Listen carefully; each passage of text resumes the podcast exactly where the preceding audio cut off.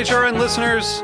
As we celebrate our 15th year, we are deepening our commitment to giving voice to the next generation of food systems storytellers, and we need your help.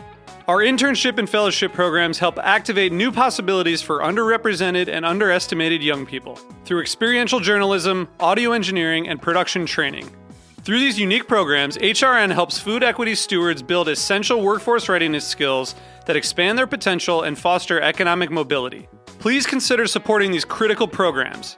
And with a minimum donation, you can be entered to win a dinner for two at an amazing restaurant in one of eight cities and tickets to a concert at a great venue in one of those cities.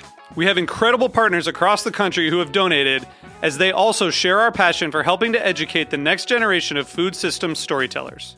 Check out heritageradionetwork.org slash 15 to donate and enter to win today. That's heritageradionetwork.org slash 15 to donate and enter to win today. And make sure you donate before March 31st. Thank you.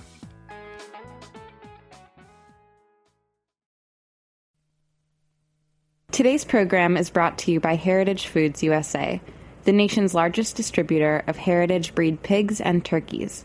For more information, visit heritagefoodsusa.com. Hey, hey, hey, I'm Jimmy Carbone from Beer Sessions Radio. You're listening to Heritage Radio Network broadcasting live from Bushwick, Brooklyn. If you like this program, visit heritageradionetwork.org for thousands more.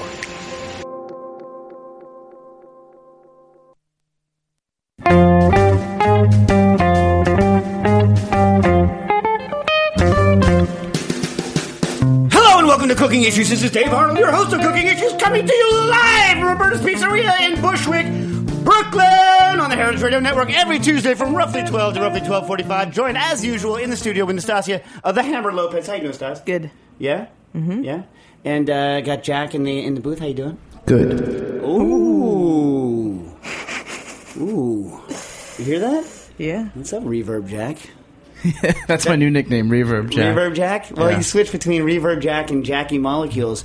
Speaking of which, uh, we had a suggestion in uh, about uh, the hammer. Uh, and uh, Peg- Peggy from Australia. You know, we have some we have some listeners in Australia, which uh, which I enjoy. We've never been. Have you ever been, Stas? Would you like to go? No. You don't want to go to Australia? Why not? Far. What and I hate far. their accent. No, you- don't want to What go. are you, Booker? So far for an English speaking country. Don't want to go. Whoa, whoa, whoa, whoa, whoa, whoa, whoa, whoa! What? Wait, you only want to travel for a far distance if they don't speak English? I just don't have any interest in Australia. I really don't. What, what about New Zealand? I would go there before, but I no, don't have any interest. I, I need to kind of know what's poisoning you against The a whole continent. The accent. Oh my God! Well, that uh, fits in. Uh, listen, people, this is just like you, now you're getting a little taste of what it's actually like to be with Nastasia Lopez. So uh, Peggy from Australia uh, wrote in. She had a question, but she also says that uh, we need a new ringtone for you, Stas, Mm-hmm. and it's uh, it's called uh, "I Just Don't Like It." and the the artist it's old is a is a drag queen who goes by the name of uh, Pauline uh, Pantsdown, but making fun of an extreme right wing person named Paul, uh, Pauline Hanson, right? Uh, who was uh, had a political party called, uh, or still there called One Nation, and among other things, they believed in uh, in like not giving the Aborigines any rights and like basically turning Australia into a big like you know Anglo dominated universe, uh, no immigration, all this other stuff, and uh, and uh, so one of the lines from this thing is, "My language has been murdered. My language has been murdered." So very very uh, apropos. But Jack, do you have that? Can we can we hear the "I don't like it" chorus? Yep. All right, what do we got? Here we go. Me now, it means that I don't like it. When you turn my voice about, I don't like it. When you vote One Nation out, my language has been murdered. My language has been murdered. My shopping trolley murdered. My groceries just gone. I don't like it. When you turn my voice about, I don't like it. When you vote One Nation out, my language has been murdered. My language has been murdered. My shopping trolley murdered. My groceries just gone. One, two, three, four, five, six, seven, eight. Racist. Rubbish. Racist. Rubbish. One, two, three, four, five, six, seven, eight. Racist. Rubbish. I don't like shopping trolley. Well, you know what? You ca- I can't win with this. It's like egg cup. You don't like shopping trolley. You also do you not like British people because they call their luggage rollies? Ugh. And jumpers and all that. What's a jumper? Sweater. Yeah. Why is it a jumper? I don't know. It's like the opposite. You like pop into a sweater. Yeah. Sweater. You don't jump into a sweater. No. You. Anyway, so uh, but that sounds like it was actually her voice being used, whereas there's other other versions where it's uh, it's uh, him singing as her. So anyway, what do you think? Could that be? I your, like it. Yeah, that could be your I theme like song. Yeah, I And like it. I, like don't it. like it. Yeah, you can't hear the Australian accent too hard in it. Dang. Well, it's like, look. Uh, uh, okay, okay, okay, okay, I know our accent sucks too. okay, okay, okay. Listen, It's the like, worst, tr- actually. Ours, What? Yeah. What? Yeah. What? Yeah. What? Yeah. Listen, uh, Jack, back me up because you, you are you are a musical sort, right? Yeah. Uh, nine times out of ten, when no matter what language, uh, no matter what accent you have, when you sing, you pretty much sing in neutral American. So yeah, British, that's, that's true. right? So you're going to say what's the most music? Wait, unless you're like uh, Green Day or some of these American bands that then put on some other weird accent. yeah, but when what they is sing. the Green Day accent doesn't even exist. Like that's not even a real accent, right? I don't know what that is.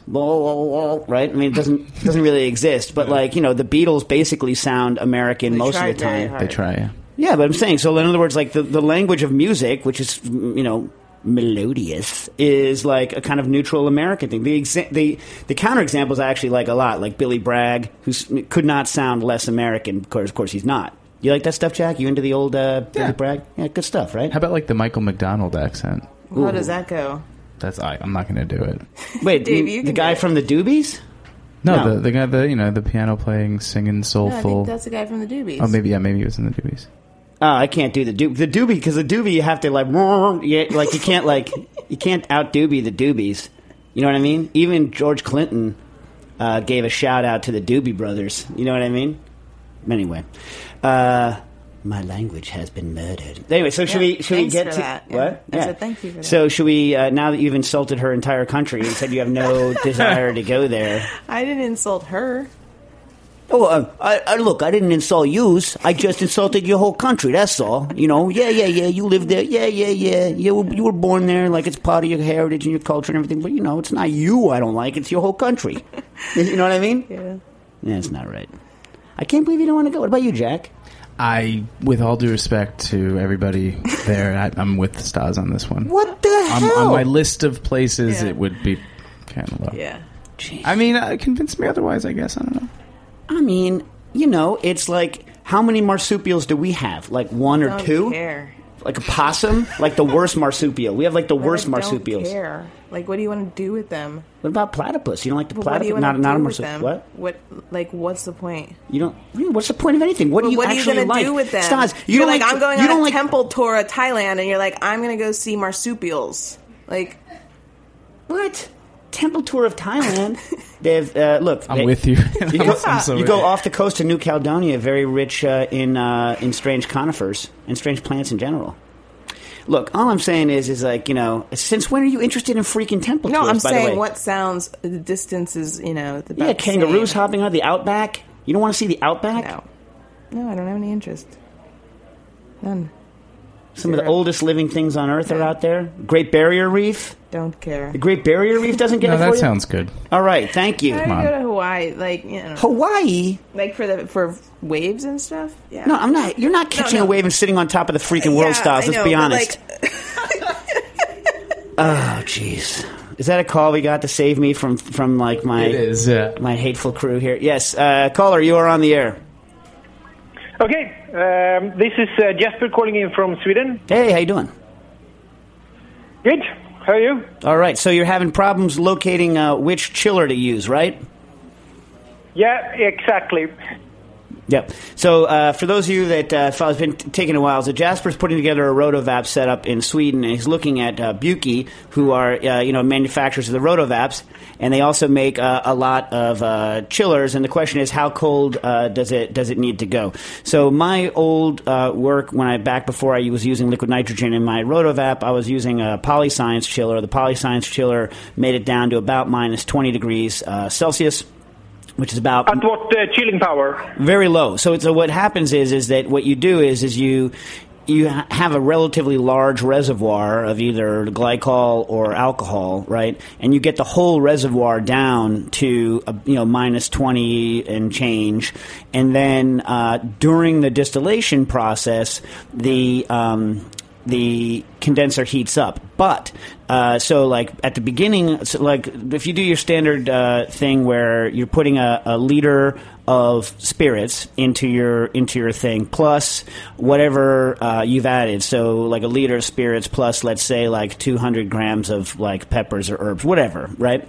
So uh, usually off of that liter, um, if I start with 40% alcohol, uh, I'm going to end up with roughly somewhere between 600 mils and 700 mils of distillate. So that, those are usually my parameters. That's usually where I'm working, okay, when I'm doing alcoholic distillations.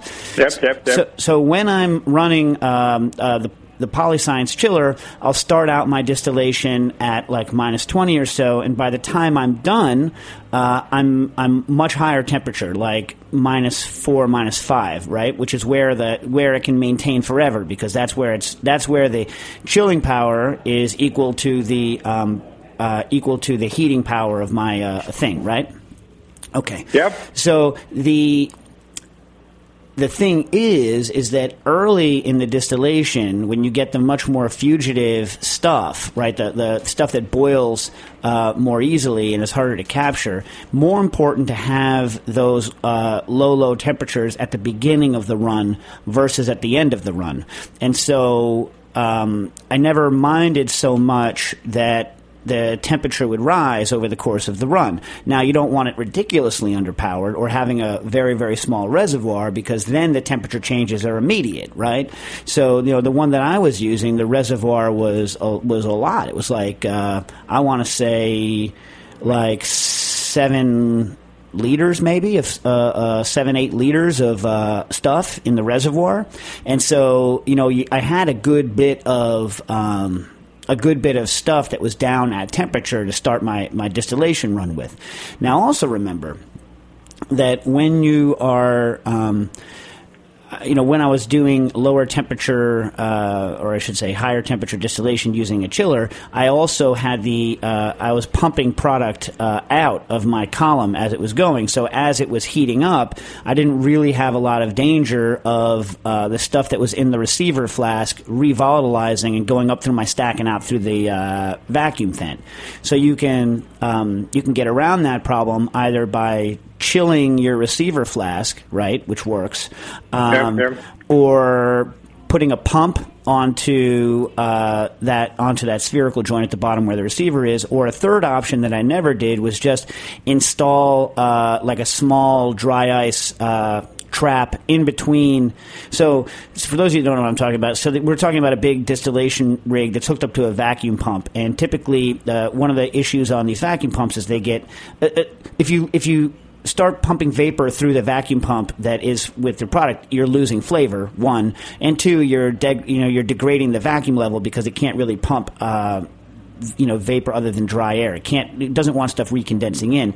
So there's a little bottle called a Woulff bottle, and uh, the Woulff bottle is a something that goes in between your vacuum controller and your. Um, and, and and your your condenser column. And what you could do there is you can just put instead of like a standard Woulff bottle, you can basically make a little like super cold trap. So you could put like a little bit of dry ice or a little bit of uh, LN in there, and then you have a secondary trap to recondense any stuff that's going to go through. And then right at the end of the run, you can just because it's a small trap, it's not your main trap. You can pour your liquid into the into the uh, Woulff bottle to to thaw, thaw out anything yep, that you, yep. you've got in. So those are the options that you can do. But uh, so uh, you wrote into me on Twitter, I think like last night or something. Uh, I haven't had a chance to try to talk to Tony yet. That uh, Tony Conigliaro, our good friend uh, over uh, 69 Colebrook Row and Zetter Townhouse and the Drink Factory in um, in the UK, who's has a couple rotovaps and does uses a chiller that only gets down to what do you say minus what? Uh, p- no, plus 10 Yeah. 300 watts. So it surprised me a little bit that uh, it was that high. Uh, that's not. That's just not true. I just don't believe that. I just don't believe it at all. But w- Uh, neither do I. Neither do I. yeah, I'll, uh, I'll, I'll. But I got I, I got that the fact uh, data from Bu- Buchi themselves. Yeah, I don't know. I mean, look, uh, What I would do is I would, uh, if you find uh, the drink fact, the drink factory, um, I, you know, I was going to tweet them out later and then CC you on it, or you can CC me and the drink factory on a tweet and just say, hey, look, we're looking to get a uh, chiller, and Buchi lied to us and said you had this, and they'll tell you exactly what setup they're running. I don't believe because Tony likes to run his distillations even lower than I do, right? So you know, I'm running my, you know, look, it's a little bit of a lie right? So like I'm running my water bath at 50 uh, Celsius, and he's typically running, or used to be back when I was working with him on the Rotovaps, he was running his uh, bath at like 40 Celsius. Now, as you know, the temperature of the water bath in a distillation rig is not the same thing as the temperature the distillation is taking place at because you know the, the harder the harder you're distilling, you know uh, the greater the temperature difference between the um, between the water bath and the actual product. And I and I don't know what kind of glass he uses, but I only use fairly thick walled plastic coated glass, and so I I have a I have one of the one of the higher temperature deltas between my bath and the product. So you know my standard operating procedure is to always place the back of my hand. Um, because the front of my hand is too callous. That's why I use the back of my hand to test everything. Stas, did you know that?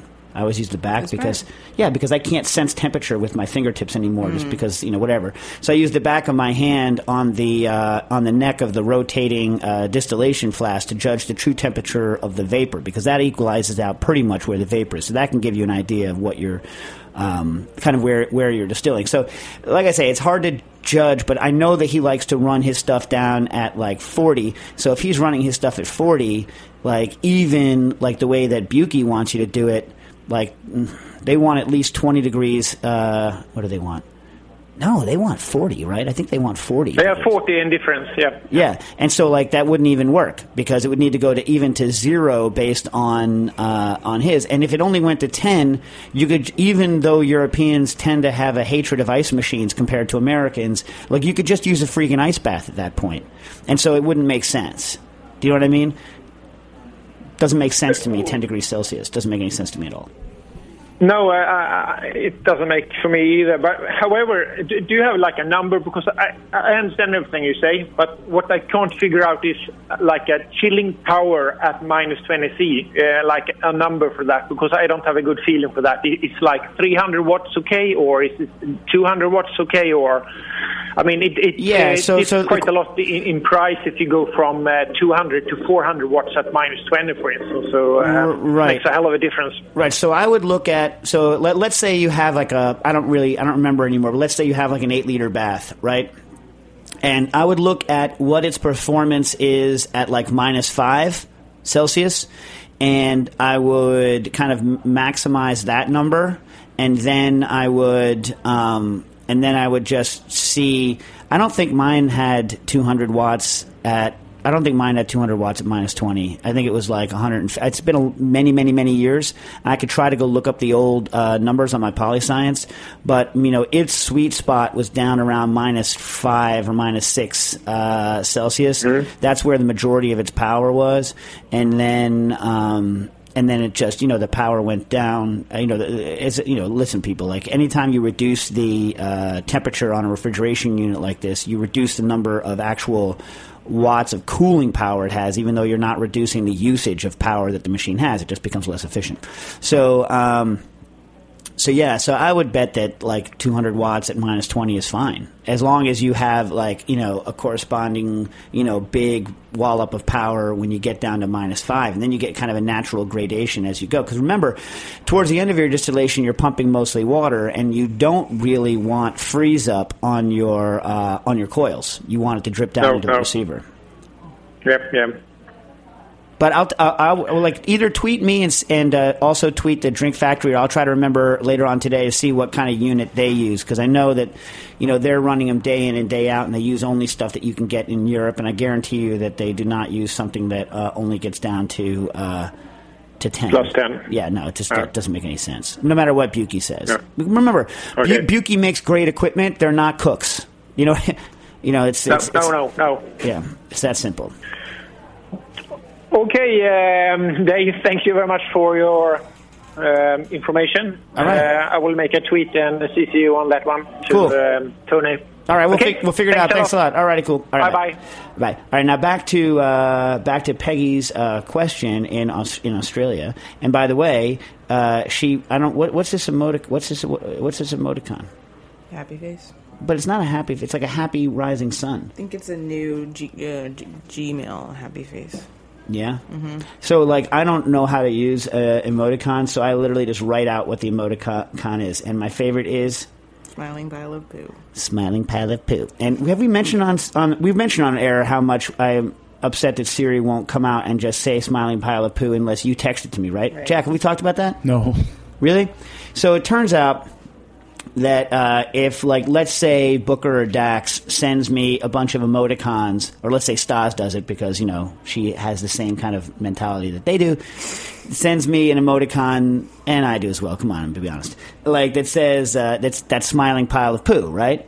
Smiling pile of poo. And then you say, please read me, Siri, please read me Nastasia's, uh, you know, uh, text and it'll go, Nastasia Lopez wrote, smiling pile of poo, smiling pile of poo, smiling pile of poo. But if you just go, Siri, say smiling pile of poo, she won't do it. Mm. Is that right?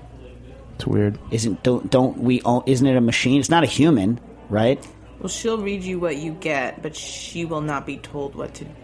That's the equivalent of someone who like sings NWA lyrics and drops n bombs like they're like it's raining and doesn't like and, and oh but won't say it. Oh, I won't say it if you just ask me to say it. But if I'm quoting an NWA lyric, well then I can just say it left and right, which is not true.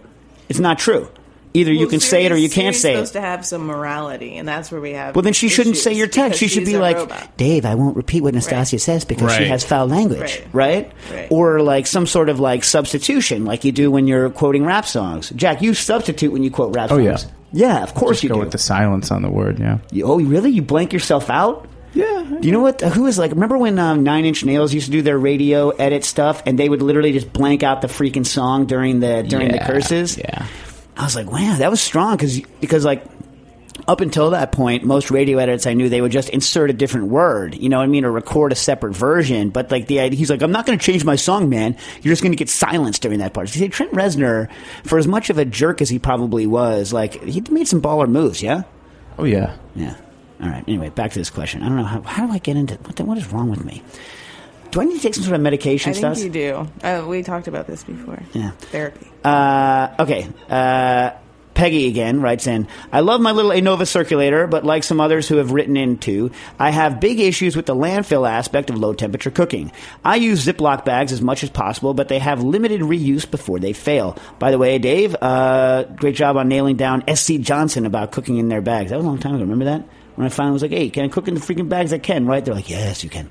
Uh, using rolls of thick bagging material and a domestic sealer, I can start with a stupidly long bag length, uh, length uh, and for each use sacrifice only an inch or so from one sealed edge.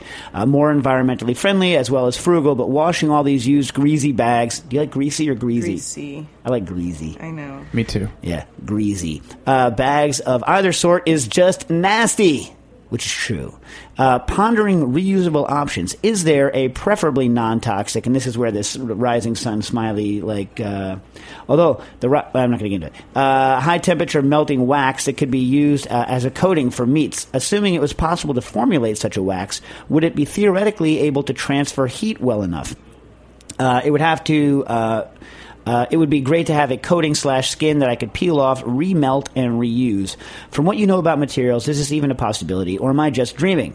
Is it just me, or would anyone else use something like this? I also kind of like the idea of peeling back a coating to reveal the magic, like with some cheeses. Oh, man, you remember the baby bells? Mm-hmm. They're still around. Yeah, you know, Booker loves those things, and he likes to peel the wax, and he mutilates. I'm sure you also a wax mutilator, I don't uh, eat those. even when you were a kid. Mm-mm. What about like any wax coating on a cheese? No. Ja- Jack, I'm a, I'm a wax mutilator. you're a wax mutilator. Big time. Oh yeah, because it's fun. Oh yeah. Do you like Stas? Do you like those wax candies, like those wax Yes, lips, You know I like all those wax bottles that you won't let me eat. nickel nips? Yeah. No, I was buying those for my freaking brother. That's why I didn't you give them wouldn't to let me eat them in the car. What? In your car. You said What? your car would get dirty. I did not. I, Yes, people, anyone who knows me know that's a ridiculous thing to say. Dave, anyone who's met me or the fact that like I carry my lab. There's going to be candy dust everywhere. This is when you first got your car. No, no, now, no, no. First of all, there's no dust from a nickel nip. It's a liquid wax phenomenon. I just probably knew that you were would, going to crumple up the wax and like, no, you know what? No, no, I no, I'll no, ask no. was with us. No one. Piper. No, but I can't. No, no, no. This is crap. First of all, I should whatever. record everything. You should, and in full context, no like weird editing. Nastasia is the queen of weird editing. I don't know how to edit. You know, no, I mean, like Nastasia, like, well, Nastasia will like do like a big Socratic thing where she drags you through a half an hour of arguments and like with like like a billion conditions, and then like, okay, in the event that you know I was on an island and an airplane and and blah blah blah, blah and it ends up with you cutting your foot off and eating it, and then she's like, that's that's what. But then when you talk to someone else, be like, Dave wants to cut off his foot and eat it. No, I don't. It's just like if you give me a whole bunch of things that lead up to it, would I cut off my foot and eat it Also, if that's, that's, what? never the one that we talk about. please family show um, okay so back to the question um, coating wax coating. So like you know i'm thinking something like a, a bottarga. It look obviously it would be possible to get a, a wax coating that would melt at a high enough temperature but i think you're going to have problems. Remember if it melts at that high temperature uh, then you'd have to get it up to that temperature to dip the uh, meat into and if it was that hot when you were dipping the meat into it it would start steaming the um, it would start steaming the the moisture that was in the meat. So i think you'd have uh, I think you'd have problems, basically. When now there could be, um, for instance, like a, a self-sealing wax or something like this that you could just press onto the wax to, to, to do it. I think in the future, what's going to happen isn't necessarily. Although I do actually kind of like the idea that you have a steak and then you peel back the wax and then kind of sear it. You don't like that idea, Stas? I kind of like that idea. What color is it in your mind? The wax red. Red? Mm-hmm. Yeah. Yeah. I was thinking not black. I hate powdered black wax everywhere, like from like uh like or like I actually I hate the powdered wax from like the uh liquor bottles. I hate the powdered wax everywhere because it, when it gets old, it gets dry and brittle, right? Don't you hate that? And it's like crum- crumpling everywhere, and you're like, why is this happening to me? But um, in my mind, it's that weird translucent beeswax color. Oh. Okay. Yeah, like a like a Matthew Barney sculpture. Anyway, um, I think the future here, uh, Peggy, is that someone's going to uh, do. Um, like a, a, a bioplastics bag that can be composted. I mean, that's what's going to happen. Right now, it's uh, somewhat difficult uh, for a number of reasons because they don't last long and uh, hard processing and stuff like this. But someone's going to make up a, a, a bio um, compostable bag that uh, works, and then we just won't feel bad about it. What do you think, Stas? Would you? we- People wouldn't feel bad about it if it was like corn plastic, right? Right. Yeah. What do you think, Jack? Sugar plastic. Sorry, yes. Sugar, sugar plastic. Is that your new band? Sugar plastic.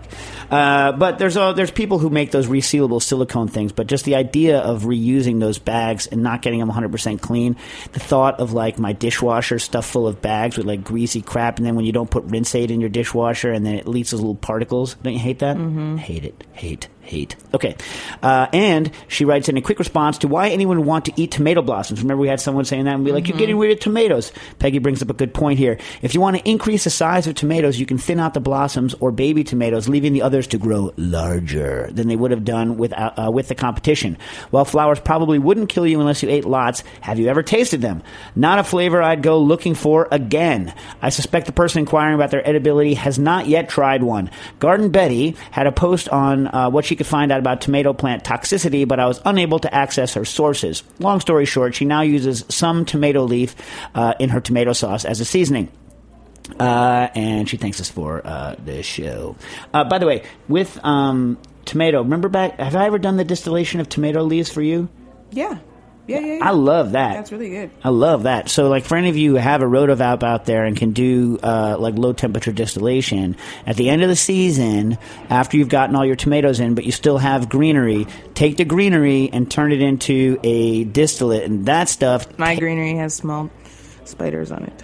Well, we told that story on the air, right? Mm-hmm. How like you shipped these parasites from California into your New York garden and obliterated everyone's tomatoes, and now people. But yeah, but you but because you don't control the garden, you can't have tomatoes not planted for a year, and no one there understands that like in order to kill this California pest, they need to let the land lie fallow for a couple of years because like every plant that you have has this like agricultural nightmare. Like, mm-hmm.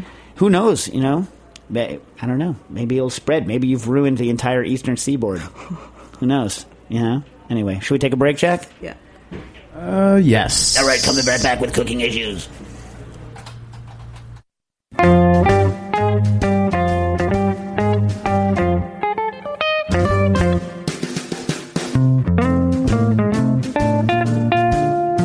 Hello out there, it's Steve Jenkins. I'm with Fairway Markets. White Leghorn, Red Wattle, Bourbon Red, Navajo Churro.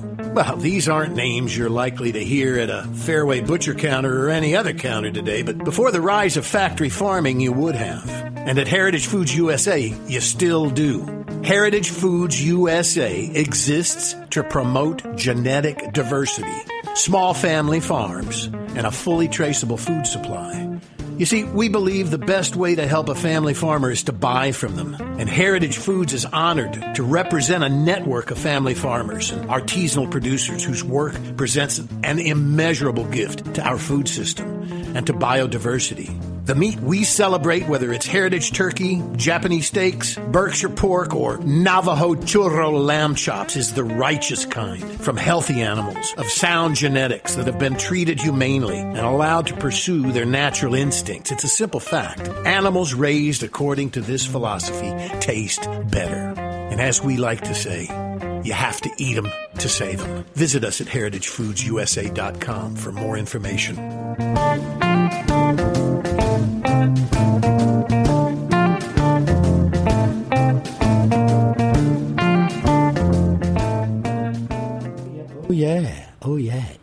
To save them. So before we get back to the show, Dave, I don't know if you saw, but a little boy came up to the glass while me and Stas were doing our pre-show show that nobody gets to hear every week. Pre-show show. Yep, it's called Issues. It- yeah, we just complain. That's how you. That's how you. Uh, that's how you fluff the crowd up with the. Yeah, because that's the opening act. exactly. Yeah, nice. And this little boy came up to the uh, the glass window here and held up a napkin that said "We love Hammer." Yeah. And it said, and Jack and Dave too, in small letters. Right. Yeah. You were last, Dave. But it was mostly about Hammer. Yes. Yeah. Well, that's that's typical. Nast- Nastasia, as much as she like, like, you know what? I'm like, it's not that I'm a jerk. I'm just real. That's all. You know what I mean? Like, really, just wants a acceptance. You know? Yes. Yeah. Yeah. Wants to be accepted for who she is. That is true. Yeah. Uh, hey, we got uh, we got a friend of the program, uh, uh, Curious Claire, writing in again. And that's, yeah, my Yeah, Claire. yeah, yeah. Hi, Dave. When is Raw too raw? when is Raw too raw? And so That's now, my favorite question. Yeah. I think we ever got. yeah. So now I have the uh, I have that Busta Rhy- uh, Busta Rhymes is now going through my head. Yeah. Everything we make, we make raw. Uh, right? Isn't that what he says? I make sure everything remains raw. Raw. That's it. We- Can we can we call that up because I love it so much? Raw. No, we don't, I have, don't the- we don't have the rights. We don't have the rights to that. Even for like playing like it's like we're like it's a discussion. it's like it. educational. It's right? educational. It's like a news program talking about Busta Rhymes. Who you know how you know why Busta Rhymes disappoints me? Why? Because like you know when you're young, like being like uh, a homophobe, I could be like, "Yo, you're young and just ignorant." But he's been around the world like a long time, and he's maintained his kind of homophobic stance. Yeah. which is you know, not going to get into it. Uh, when is raw too too raw? Uh, I am scared of meat that is too red because I feel like I'm eating a live animal. At what point does it go from moo cow to dinner? Curious Claire. Okay, so what we have here is a psychological question, right? Because and I cooked steak last night perfectly, but then she used the sears on the cut pieces and like obliterated it. well, how thick did you cut the pieces? It was skirt steak, so So was- thin. Yeah. Okay. So, for instance, you can like okay, so the color of a meat is what people use to judge how done it is, right? But the color of the meat can lie. Uh, you know, quite clearly it can lie because uh, the uh, myoglobin, which is what's providing the color, the primarily what's providing the color in the, in the meat, um, the color that it takes on when it's cooked is dependent not just on the temperature that it's reached, but the environment in which it reaches that temperature. So the oxygenation state of it, also the rate at which it's heated, right? So um, you can take a piece of meat that's cooked uh, low temperature, right? You can overcook it right? And then when you cut it and you let it sit for a while, undenatured myoglobin will get oxygen hit on it, and boom, it'll it's what we call cherrying up, and it'll just turn this kind of bright, kind of like freaky cherry color. You've seen it happen, right, Stas?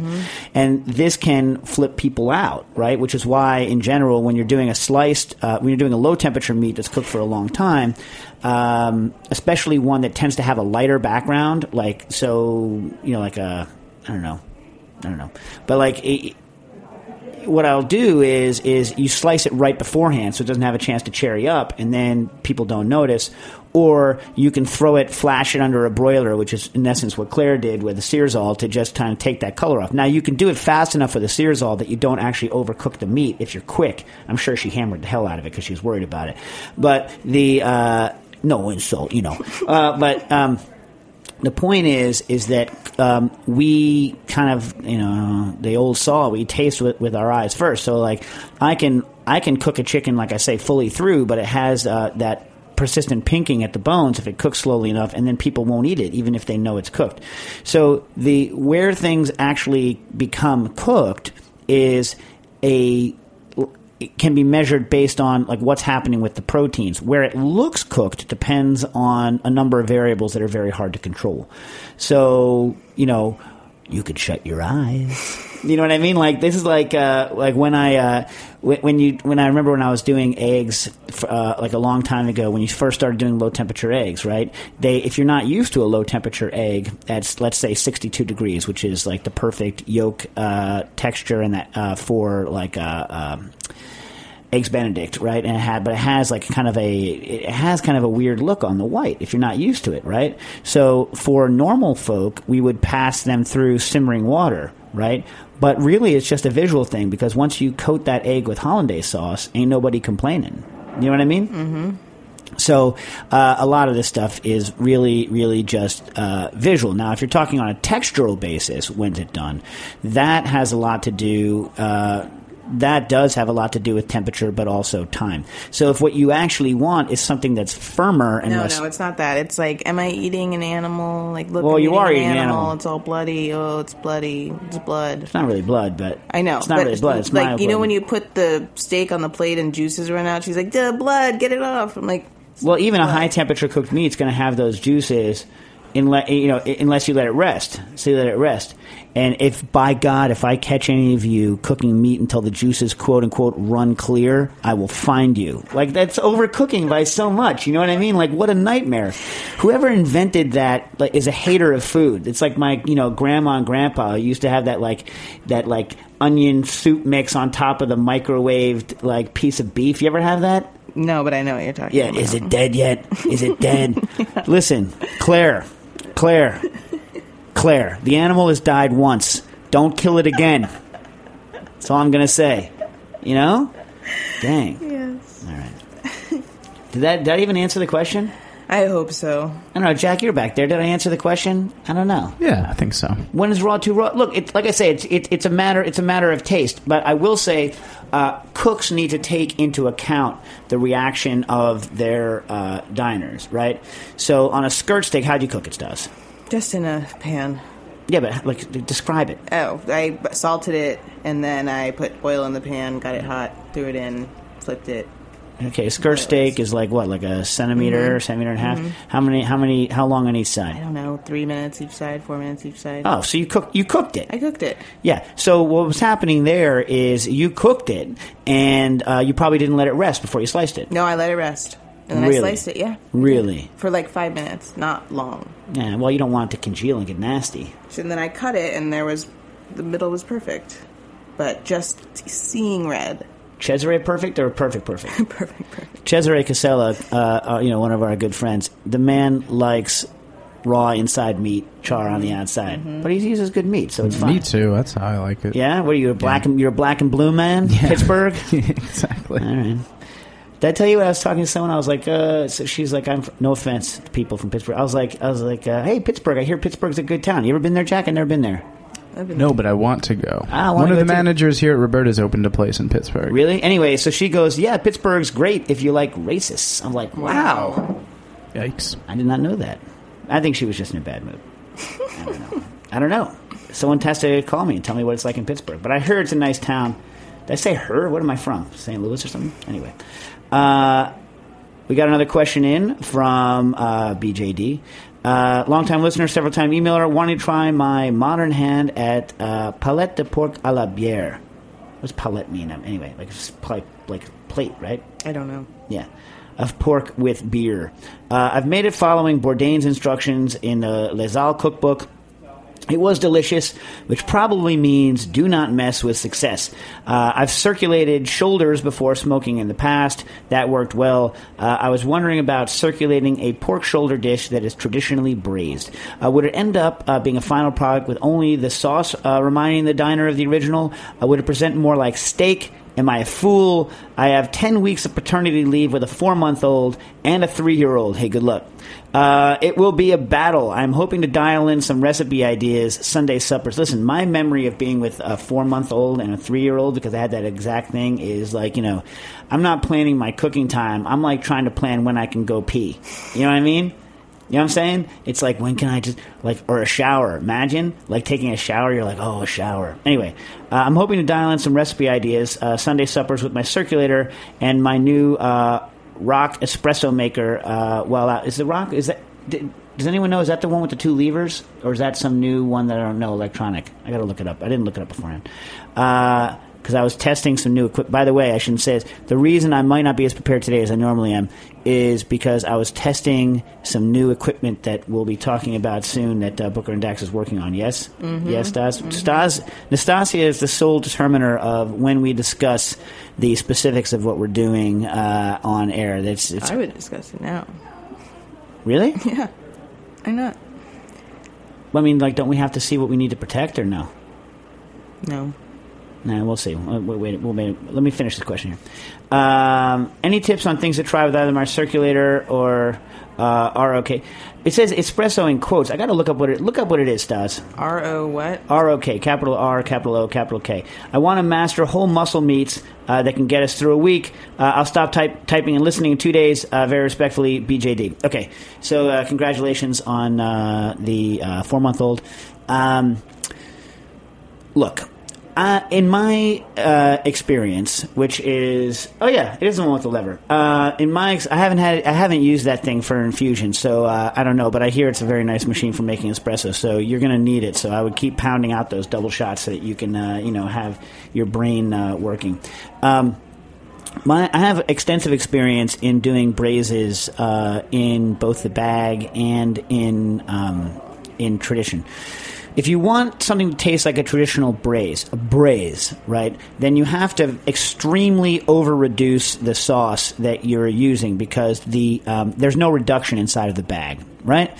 So what happens is is you make a sauce that you think is good, uh, and you're like, oh, that's going to be good. You use a stock, you make it rich. Then you put your uh, seared piece of meat into the bag, and then uh, as it cooks, uh, moisture leaves the meat. Right, uh, and as the moisture leaves the meat, it waters down uh, the sauce. The sauce is no longer the perfect flavor level; it's been watered down, and so now when you pull out, instead of tasting like a braise, the, the example I always use, it tastes like a pot au feu. It's good, but it's not necessarily what you're looking for. It's more of a poached uh, or cooked in broth kind of a situation rather than a braising phenomenon. If you want something to taste braised, you have to go extremely reduced on uh, the sauces and stocks that you put in, like ping pong ball kind of um, reduction. The other thing is in a braise, any veg that you put in, you should pre-cook the veg because the veg will not cook in uh, in the bag. So typically, what I'll do is I'll sweat out all of the stuff, uh, pour in the uh, stock, reduce or whatever you know, whatever sauce, reduce it down until once it's hard, once it's done, it's like ping pong ball uh, consistency of gelatinousness. Then I'll sear the meats, throw them in, and and and go to it. But now you're looking at having a much kind of a longer uh, procedure. Now, even if you did that, what happens is is that let's take uh, you could take a pork shoulder or you could take a short rib, or you can take a um, you could take like a coq au vin, any like pick any braise that you want. Um, what tends to happen is if you were to do a side by side tasting between a traditionally done one and a one that's done in a circulator, most people, if you present them as being a traditional braise, will choose the traditional one, and the reason is that it is uh, just a uh, things tend to taste more meaty. Uh, right? They taste more like people traditionally want them. If you bend your expectations and you tell people that what they're because for instance in a traditional braise on a piece of beef uh, that beef will get that kind of stringy braised texture and and the, the gelatin will melt out of the meat and get everywhere. And so you'll have that kind of gooey you like that stuff right? That stick to it like Mhm. stick to your ribs gooey kind of like texture thing that people like. Whereas l- low temp it's or with pork it's the same thing. Low temp the meat is going to retain its shape. It's going to retain a lot more of its moisture it's going to have a different overall taste and texture and in, if you don't prime people for it, then they tend to prefer the kind of traditional one. Even though I think that the the low temperature one is like a delicious product in its own right, and so that can be an issue on things like confit or other long things, I'll tend to, when I want to do it in a bag, because bags can be convenient, right? So you cook it in a bag, then you can save it and it doesn't degrade over time, so you can, you know, have it over the course of a week. But when I'm doing things like that, I'll typically do them at traditional temperatures so that I have that kind of traditional taste and texture. Uh, and so you can do that with a bag. Another thing you can do, and I can't believe I'm saying this, but if you want to do these long, because I don't even have one, crock pot. You ever have crock pot? And when I was a kid, did you enjoy the stuff? You could do like a traditional braise in a crock potty kind of a situation, and then uh, bag hot, exclude the air, and then refrigerate, and you'll get a lot of the advantages of, of both things. I don't think I believe I've ever suggested that. But anyway, it depends on what you like for. Oh, I'm about to go. So listen, Stas thinks I'm going to talk to her off air, and we'll come back. I have some more questions I didn't get to. I'll get to them uh, next week. I hope you know, unless I need to do another catch up thing. But uh, maybe next week we'll talk about uh, our our project that we're working on. Yeah. Well, this has been That's a cliffhanger, huh? Oh yeah, cliffhanging cooking issues. For listening to this program on heritageradionetwork.org. You can find all of our archived programs on our website or as podcasts in the iTunes Store by searching Heritage Radio Network. You can like us on Facebook and follow us on Twitter at heritage underscore radio. You can email us with questions anytime at info at heritageradionetwork.org. Heritage Radio Network is a 501c3 nonprofit. To donate and become a member, visit our website today. Thanks for listening.